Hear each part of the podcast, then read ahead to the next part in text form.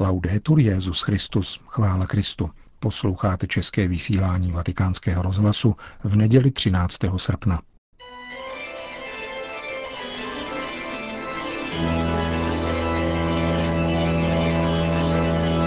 Dnešní komentář Církev a svět napsala Anna Bono, profesorka moderních dějin Afriky na univerzitě v Turínu.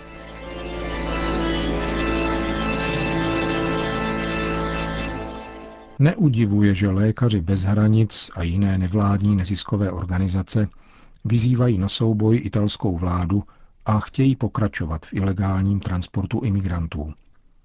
Na jaře roku 2016 začala zmíněná neziskovka sbírat podpisy pod výzvu požadující po veřejném mínění a vládách, aby se ujali prchajících lidí ve jménu práva všech na život. Nemůžeme je nechat umírat v moři, nezůstávejme se dívat z mola. Evropa, stálo v apelu této neziskovky, musí opustit logiku hájené bašty. Požadujeme, aby byly překonány zdi a osnaté dráty. Tento apel pranířoval existenci zdí a neprůchodných bariér ve chvíli, kdy desítky tisíc imigrantů vstupovalo do Evropy. Po roce 2015 bylo navíc dosaženo jejich rekordního počtu, více než milion příchozích, a začal se uplatňovat předpoklad, že všichni migranti prchají před neudržitelnou situací. Je nemožné, aby lékaři bez hranic, kteří jsou v Africe tak aktivní, nevěděli, že téměř všichni tito Afričané neutíkají před válkou a bídou. Ve stejnou dobu vstoupila na scénu také Amnesty International. Koncem května loňského roku vyvěsila tato organizace na svém Facebooku sdělení. Ostudná Evropa staví zdi, uzavírá dohody se zeměmi, které nerespektují lidská práva a ponechává tisíce žen, mužů a dětí v rukou převaděčů. Kolikrát jen ještě bude třeba požadovat zastavení masakru migrantů ve středozemním moři organizováním legálních a bezpečných tras pro žadatele o azyl. Amnesty International, která brání lidská práva, ví, že již desítky let existuje mezinárodní aparát, vytvořený pro přijímání, pomoc a ochranu uprchlíků, jakmile překročí hranice svých zemí. Loni v říjnu tato nevládní organizace obvinila bohaté země, že se zříkají svoji odpovědnosti za přijetí i jen několika málo uprchlíků a neposkytují jim ani tu nejnutnější pomoc. Toto obvinění je falešné, protože většině uprchlíků se dostává pomoci v chudých zemích, které sousedí s těmi, ze kterých uprchli, ale téměř 90% fondů, kterým disponuje vrchní komisariát Spojených národů pro uprchlíky a většina finančních prostředků s ním spolupracujících nevládních neziskových organizací, pochází ze Spojených států, Evropské unie a jiných bohatých zemí. Proč se lže a popírají se fakta? Odkud se bere tak nespravedlivá zaujatost proti Evropě? A proč nespravedlivě obvinované vlády nereagují a nepožadují legální cestou, aby tato obvinění byla dementována? A především od kdy a jak to, že nevládní neziskové organizace mohou obvinovat, lhát, porušovat zákony a nerespektovat státní moc. Značná část odpovědnosti za moc, které se nevládní neziskové organizace těší, padá na Organizaci spojených národů, Začátkem 90. let minulého století dostaly tyto organizace poradní status v sídle OSN a jejich počet se zvýšil ze stovek na tisíce. Kromě toho výrazně vzrostla také jejich role, takže byly dokonce pověřeny pořádáním velkých mezinárodních summitů, jako například Světové konference proti rasismu v roce 2001 v Darbenu v Jihoafrické republice, kde bylo přítomno tři tisíce nevládních neziskových organizací, a kde se kromě tohoto samitu konalo také jejich paralelní fórum. Pro Organizaci spojených národů, jak řekl Kofi Annan, generální tajemník OSN v letech 1996 až 2006, jsou nevládní neziskové organizace pravými strážci demokracie a dobrého vládnutí všude na světě, tlumočníky upíraných lidských potřeb, jediným autentickým výrazem demokracie a hlasem menšin, marginalizovaných, slabých a diskriminovaných, houževnatými soupeři vlád při obraně ohrožených svobod a práv. Proti tomu existují přinejmenším tři základní námitky. První spočívá v tom, že nevládní neziskové organizace se prohlašují za představitele sociálních kategorií a skupin, ne celého lidského rodu, ale ve skutečnosti nereprezentují nikoho jiného než své společníky a financiéry. Z toho plyne druhá námitka, že reprezentanti nevládních neziskovek říkají, že jsou mluvčími určitých lidí a skupin. Tvrdí, že hájí jejich potřeby a přání, aniž by tím byly pověřeny a oprávněny ve volbách nebo jiným splnomocněním. Nevládní nezisková organizace si v podstatě může činit nárok být mluvčím například rolníků v Keni, požadovat jejich jménem zavedení různých opatření proti globálnímu oteplování nebo odsouzení Izraele, protože je rasistickým státem vinným za genocidu, jak se to stalo právě v Darben. Dostávat příspěvky ze státních i privátních peněz a věnovat se svoji činnosti, aniž by kdy se zmíněnými rolníky mluvila. Nevládní organizace jsou ostatně tvořeny několika desítkami společníků, zatímco téměř všichni rolníci v Keni nevědí ani o její existenci a nemají žádný vliv na její složení. Třetí námitka se týká finality a aktivity těchto organizací. Jsou nevládní, neziskové, brání lidská práva, potírají chudobu, spolupracují na lidském pokroku. A běda, pochybuje-li někdo o způsobu, jakým uskutečňují svoje poslání, ať už je jakékoliv. Je-li jejich problémem global warming, je dobré líčit Andy na bílo hašeným vápnem, aby se bohové hor nerozhněvali. A pokud se domnívají, že je zapotřebí, aby se rodilo méně dětí a méně jich tak umíralo, je dobré ordinovat jim umělý potrat.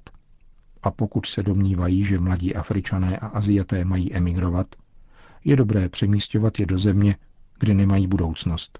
O tom se nediskutuje.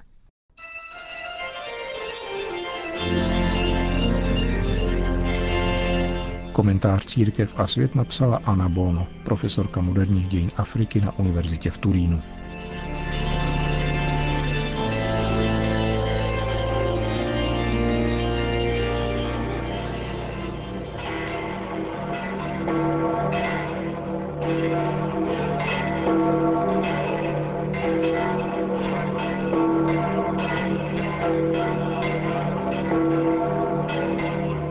Sotva pět tisíc lidí přišlo dnes předpolednem ve více než 30 stupňovém vedru na svatopetrské náměstí vyslechnout si pravidelnou promluvu svatého otce před mariánskou modlitbou Anděl Páně.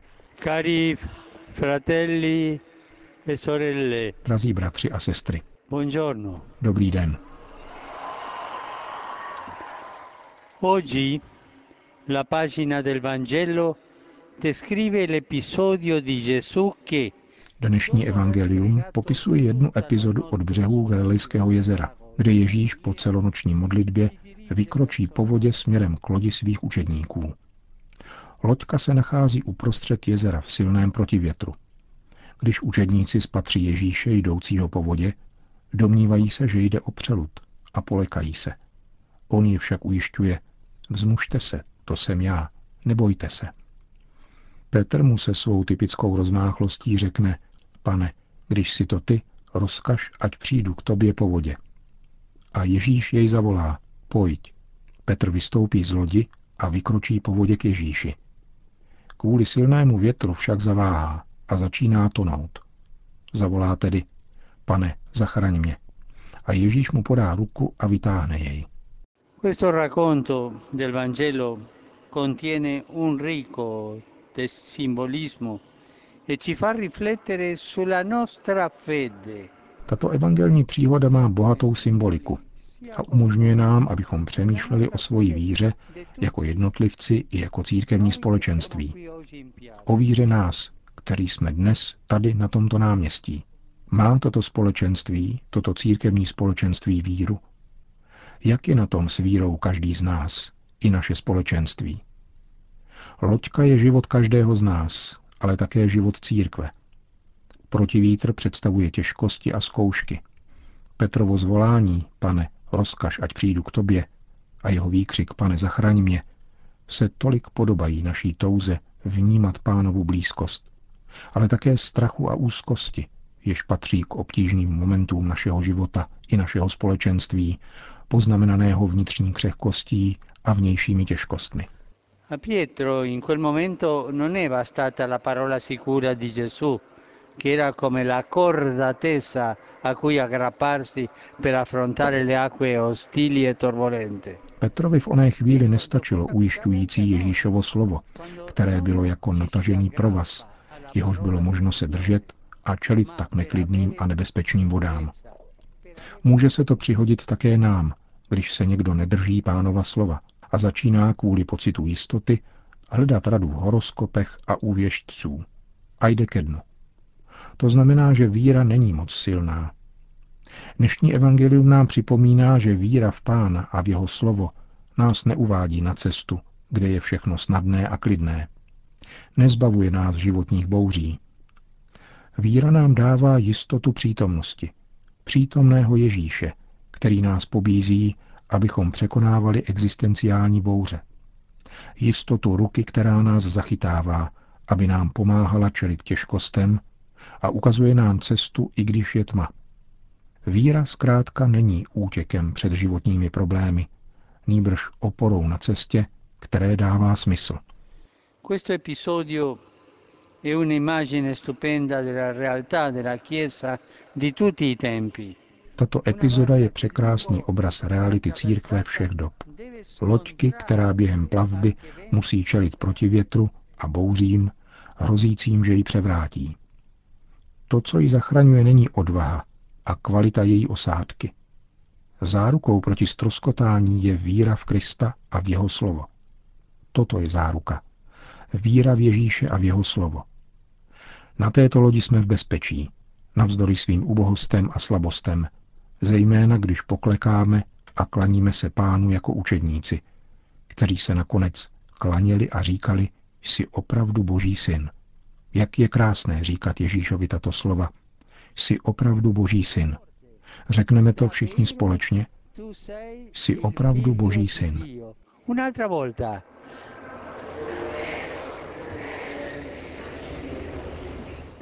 La Vergine Maria Pana Maria, ať nám pomáhá vytrvat pevně ve víře, abychom obstáli v životních bouřích, zůstali na palubě loďky církve a odmítali pokušení nastoupit na lákavé, ale nebezpečné čluny ideologií, mód a sloganů. Di salire sui battelli ammaglianti ma insicuri delle ideologie, delle mode e degli slogan. Končil papež František svoji nedělní promluvu. Po společné mariánské modlitbě Anděl Páně pak Petrův nástupce všem požehnal.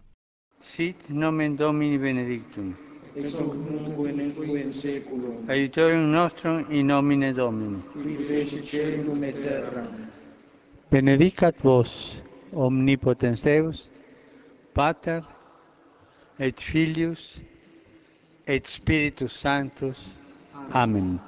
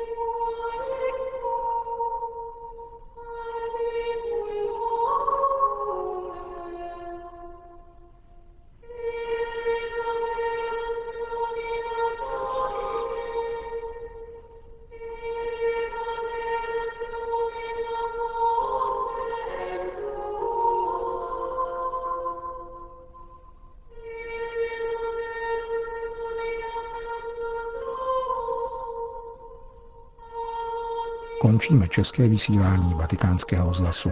Chvála Kristu. Laudetur Jezus Christus.